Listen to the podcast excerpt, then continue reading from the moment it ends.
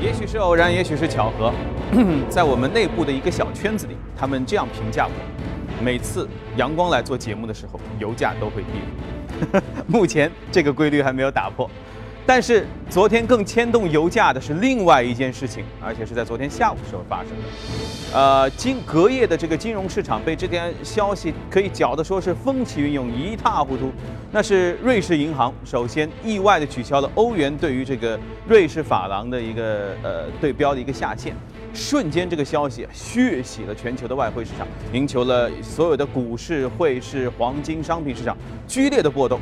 当然，这个事情过一会儿我们要和嘉宾一起来重点的聊一下。还有一个事情就是来说一说花旗以及美国银行等等一些事件。来，赶快进入今天的从华尔街到陆家嘴。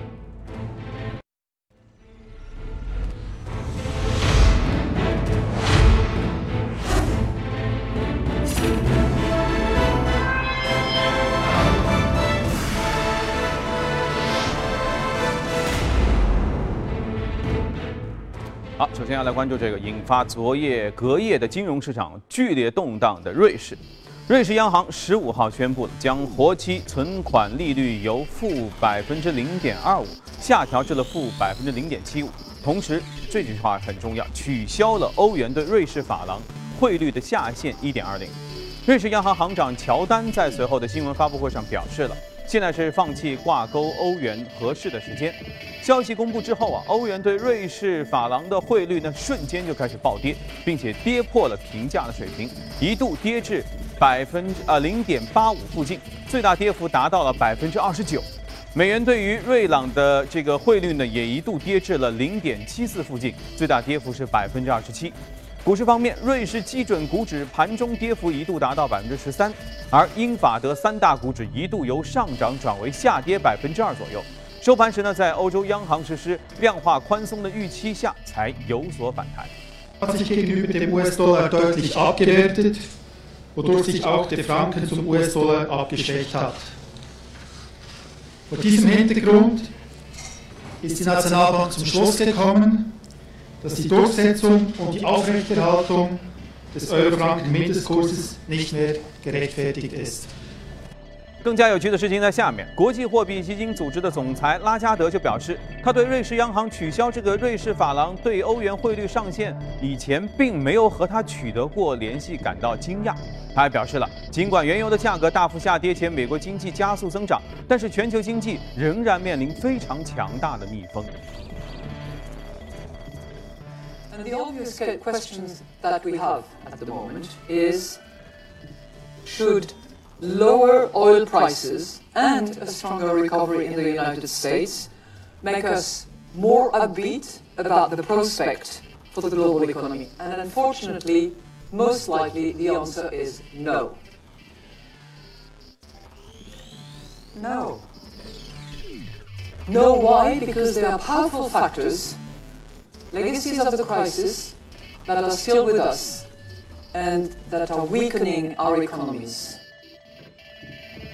看得出拉加德是一头雾水啊，瑞士有点抢头条的意思。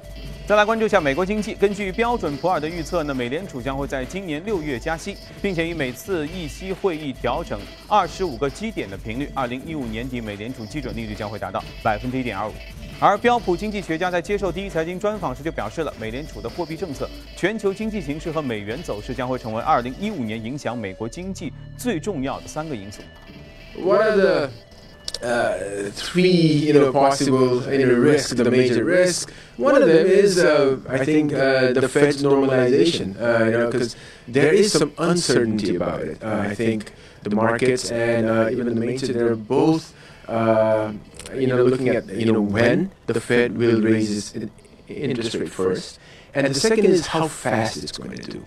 And in this case, I think we need to look at it in terms of uh, you know the Fed will only react according to the data that it gets, right? So if the economy is doing well like the way it is right now, if the momentum, uh, as we expect it to actually you know keep on going for the 2015 year, of course you also uh, talked about how the global world would be doing at the same time and how the dollar is playing out. So those two things are actually interlinked with your first uh, Fed's normalization process, right? So all those three things are actually uh, uh, you know, important in, in that sense because there's a confluence of those three. 美国劳工部公布的数据显示，受季节性因素的影响，上周美国首次申请失业救济人数上升了四上升到四个月的新高。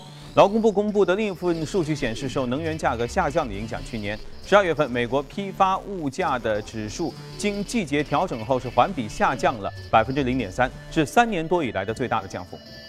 其他方面的消息，德国联邦统计局周四公布的数据显示，德国2014年国内生产总值增长百分之一点五，创下三年的最佳表现，表明经济摆脱了去年年中出现的迟滞，并且在最后一个季度是提速的。数据还显示，2014年德国民间消费增长百分之一点一，政府消费增长百分之一点零。进出口方面，2014年德国出口增长了百分之三点七，进口增长百分之三点三。德国经济部周四也发布了月度的报告，说德国经济增强迹象是日益的增加。欧欧元走软、油价下跌以及美国经济强劲的增长，这些因素都提振了德国的商业预期。根据希腊门户网站的消息，希腊两家银行已经通过紧急流动性的帮助系统向希腊央行提出了资金的请求。此外呢，希腊反对党领导人昨天还表示，欧洲准备就希腊债务问题重新进行协商和谈判。印度央行十五号意外地宣布将基准利率下调二十五个基点到百分之七点七五，这不仅是该行在近两年内首次下调的利率，也是今年以来首个大型经济体进行加息，呃降息。市场此前是普遍预计，印度央行将会在今年二月份或者更晚些时候才会开始降息。哎，它也有点抢头条的意思哈。分析人士指出了，在该国居高不下的通胀水平有所下降之际，央行降息旨在帮助刺激国内的经济增长。好，在浏览完了宏观数据之后呢，我们来看一下隔夜美股收盘的表现如何。受油价和多方面的影响啊，一片绿色。道琼斯下跌了百分之零点六一，啊，也是小幅下跌。然后在纳斯达克方面也是下跌百分之一点四八，四千五百七零点八二点。标准普尔指数也是下跌了百分之零点七二，一千九百九十二点六七点。那为什么会发生这样的情况呢？我们来连线一下我们主前方的记者各位啊。一九，几乎继续随原油价格起舞。银行类股领跌，标普五百金融板块跌幅超过百分之一。美银和花旗的财报双双不及预期，拖累大盘连续第五个交易日下跌。瑞士央行变脸放弃瑞郎对欧元汇率限制，成为周四最瞩目的大盘消息。各地央行和投资者都措手不及。华尔街分析师就有认为，瑞士央行的意外之举几乎就是对下周欧洲央行提前祭出 QE 的最明显的暗示。现在唯一的悬念似乎只在于欧洲央行行长德拉吉将宽松的政策实施的有多彻底。主持人，好的，谢谢各位。好，接下来我们就要来和嘉宾一起来聊一聊昨天这个大事件了。昨天抢头条的人挺多啊，印度啊，谁谁谁啊都在抢头条，可是谁都没抢过这一条。一向温和的瑞士突然之间来了这么一个釜底抽薪，连拉加德都表示一头雾水。到底为什么会这样？它对未来的全球的经济都会有哪些影响？我们一起和嘉宾来聊一聊。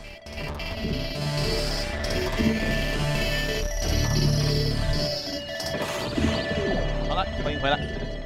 在我对面的是国泰基金的基金经理吴向军，还有我们的好朋友朱勇。好，昨天这个消息啊，我们在群里一开始对吧？率先是谁先发出来的？非常热闹啊！一发完了，然后就纷纷的消息就出来了。这件事情是被称为是全球新年之后的第一个黑天鹅啊，第一个黑天鹅，也是第一个抢头条的事情 啊。他为什么会瑞士突然间来这么一招啊？呃，瑞士在三年前呢，就是一一年的时候呢，当时是欧债危机就如火如荼的时候呢，嗯，呃，瑞士呢跟欧元进行了一比一点二的一个联席汇率的这个锁定。那么当时因为那个呃，也是为了支持欧洲嘛。那么另外一个呢，它的也是它的呃汇率在不断的在上涨，那么它也有点受不了，就觉得呢就是说呃对，如果相对欧元它上涨太快的话呢，对它的国家是一个冲击。但是今天为什么它开始呃这个放弃了这个这个联系汇率呢？一个一个是说它在不停的这个卖出呃。他的瑞郎买入欧元，买入买了三年了，买不动。啊，他卖他卖欧瑞郎，他他卖的太多。另外一个呢，就是说，还有就是呃，欧洲央行在今这个月的一月二十二号很有可能会做出 QE 的举动。那么如果做出 QE 的话呢，欧元最近一段时间下跌很严重嘛，那么它是在相对美元也下跌了百分之十左右。那么他认为呢，我没有必要针对美元下跌这么多。那么如果说是呃欧洲实行 QE 的话，那么欧元还会继续下跌，但还会相对美元还会再下跌。那么他就说呢，我不不要再下跌了。那么他就把这个呃就这个派也就是他的联席会议就取消了。那么他这为什么昨天做呢？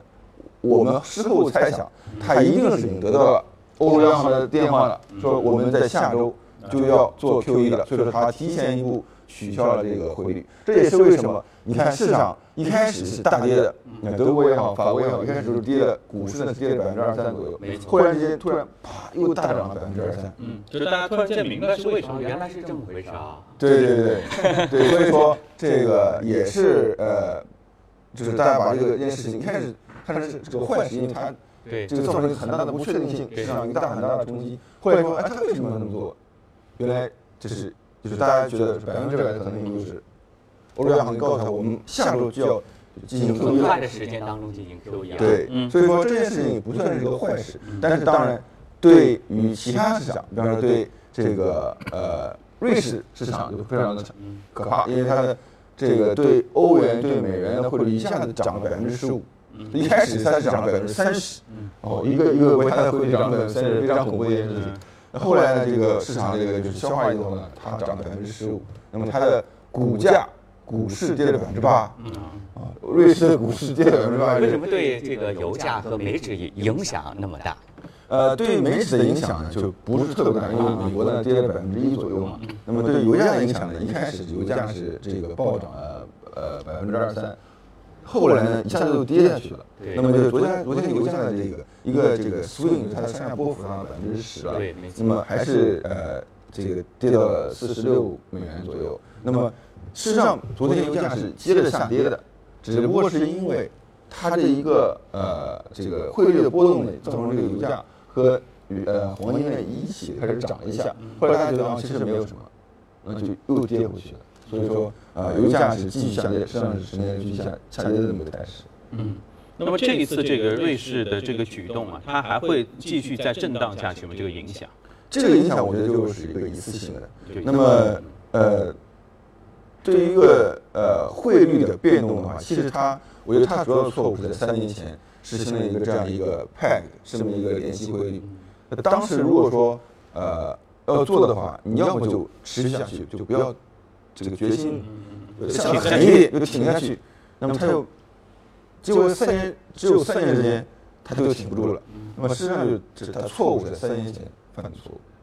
啊，就签下了这个协议。对那么现在还算算不算亡羊补牢，为时不晚？其实呢，最大的受害者呢是他自己本身，因为他买入了很多的这个欧元，啊，呃，有有人计算他买可能呃几百亿甚至上千亿的欧元的他的这个呃央行。那么另外一个就是它的呃这个呃国民本国民的这个呃这个公司各种各样的公司，像它的奢侈品公司啊，啊，它的这个制造成本大大幅的上升，所以所以说它的股价大幅下跌是情有可原的。但这是一个一次性的，那么过去以后呢，我觉得大家就就已经过去了。啊，那反正接下来就得期待这个大家都猜测的这个板上钉钉的叫大概率事件，就下周欧洲央行要开始放放卫星了。对，尤其是它的 QE，也就是说它的量化宽松，所谓量化宽松就是说它要大规模的放水。那么它到底放水，呃，就是印钱要印多少啊？现在还不不太清楚，但是这个已经是基本上是这是大家关注的一个焦点。那瑞士的这个事件被称为是达沃斯论坛之前给各位领导的 这个惊喜，打个引号的惊喜。嗯，对，真的是又惊又喜啊！好，来，我们来再来看一看昨夜美股的涨幅榜的一些情况。这是行业的涨幅榜啊，所以现在大家都有避险需求啊，一旦出事儿都去买黄金，黄金大涨百分之七点三。接着是食品、半导体、白银啊，也是其实贵金属嘛，工业金属与矿物。那么在个股方面，美股的涨幅榜当中，其中其余中油伙伴，这是一个油气管道的股票，以百分之十四点五八，其他还有这些，大家可以看一看。嗯，好，那么我们先去一下广告。还是先要。好，欢迎回来。我们稍微用一点时间来点评一下涨幅榜当中的几只个股的情况。首先，呃，吴向军要给我们介绍一下这个奇鱼，是吧？奇鱼中有伙伴，听上去就是一个 很有很很 nice 的一个一个伙伴的公司。感觉是跟海有关系，其实是油油气管道的个股。那么它昨天呃大涨百分之十五左右，呃十四点五，那么是美股中表现最好的一个股票。那么昨天全线杀跌的情况下，它涨得多也不少。那么它的消息呢是呃购买了另外一家呃这个游戏管道呃公司，叫做 Legacy Gathering System。那么呃随着原油价格大幅度下降了，那么这个美国的很多的呃原油方面的这个资产呢，都也出现价格下跌。那么我们看到有的公司已经发出了破产申请了，挺不住了，挺不住了。但是呢，我们知道这个原油下跌的原因呢，主要是沙特发动价格战。所谓价格战，它不就不会是永远的。嗯。那么它总有一天，原油价格一定会涨起来的。嗯。那么。呃，我个人的判断呢，就是长期原油价格会在百分之呃是七十到八十美元左右。那么这也是这个边际成本这个呃这个这个这条线。本的一个对。那么呃所以说呢，现在有钱的人呢，有钱的这个游戏公司呢，就是在慢慢的在买那种质量比较好的、价格跌的比较多的。那么其中伙伴呢，他也是呃就是现在在出已经出手了。其他的像我们看到这个 Warren Buffett 也在他们在买游戏资源。就是买那些降像这个价格跌的特别多的在低位布局。对对对，就是那些小公司可就熬不住了。对对。那么，但是呢，就是这个油价可能不见得见底，但是呃，这个布局有提效一点。嗯，好，明白。我们再来关注一些大公司的资讯啊，之后还有其他的信息。首先来关注美股的财报，花旗银行和美国银行十五号。发布了财报，花旗银行的财报就显示，受巨额的和解费的影响，二零一四年第四季度该公司净利润是三点五亿美元，同比大幅下降了百分之八十六。花旗集团的股价收盘是下跌百分之三点七。美国银行营业收入同比下滑了百分之十三，实现净利润是三十一亿美元，同样不及市场的预期。汤森路透最新数据显示，预计标普五百的成分股公司去年四季度每股盈利同比增长百分之三点五。此外呢，英特尔公布的二零一四年的财年第四季度财报显示，当季实现了净营收是一百四十七亿美元，比去年同期增长百分之六，净利润是三十七亿美元，比去年同期增长百分之三十九。英特尔第四季度的业绩超过了华尔街分析师的预期，但是对二零一五年财年第一季度业绩的展望呢，略微不及分析师的预期，推动其盘后股价是下跌了大概百分之一吧。谷歌无人驾驶汽车项目的技术总监厄姆森日前在北美国际汽车展上表示，无人驾驶汽车在美国并不存在监管的问题。谷歌的无人驾驶汽车将会在五年内就出现在公路上。而目前，谷歌正在试点在加州就加利福尼亚测试的一百辆无人驾驶汽车。这些汽车的已经于去年五月份呢就进行过展示，每小时最高时速大约是二十五英里，啊，大约我们说四十公里每小时的时速。加拿大飞机和列车制造商庞巴迪公司周四宣布，由于需求疲软，已经暂停了里尔八五型公务机的项目，并且将裁减大约一千名的员工。此举反映了自经济衰退以来，轻型飞机市场持续的疲软，并且导致第四季度将计入约十四亿美元的税前的开支。好，在看过全球公司的动态之后，回过来继续和嘉宾来聊一聊个股的表现。好，银行。我们稍微讲一下，就是昨天发布的季报这两个大银行。事实上，呃，像美国四大银行，花旗、美国银行啊，还有呃摩根大通，还有富国银行，就过去两天都发布了季报。季报呢，呃，这个都呃，要么就是符合预期，要么是低于预期。实际上是不是特别好？那么尤其是花旗银行呢，它昨天发布的它的利润是下跌了百分之八十六。呃，主要是因为它跟美国政府有个和解费。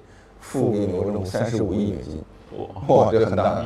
那么，呃，美国银行呢，实际上它的呃收入也是呃下降了呃不少，所以说呃股价下跌呃非常明显，拖累了昨天这个整个股市的下跌。嗯，那么美国的银行就最近一段时间问题不少，主要一个原因呢就是政府对他们不好。政府罚他们款，另外一个就是他们他们太大了，嗯，那么政府就是一心一意想把他们拆分开分开分开。另外像发行银行呢，呃，他一直没有办法提高它的股息，那么为什么就是说它以前亏钱太多了，嗯，那么政府说你要补充你的资本金，不能够发股息，所以说呃最近一段时间呢，像呃高盛呢就是提议是不是把这几大银行呢就是分拆一下，嗯嗯嗯，把它们变成小一点的银行，嗯，那政府他们的这个敌意就减少一点，那么同时呢，那么他们的估值方面呢，现在有一个 discount 就是折价，也会减少一些，那么呃。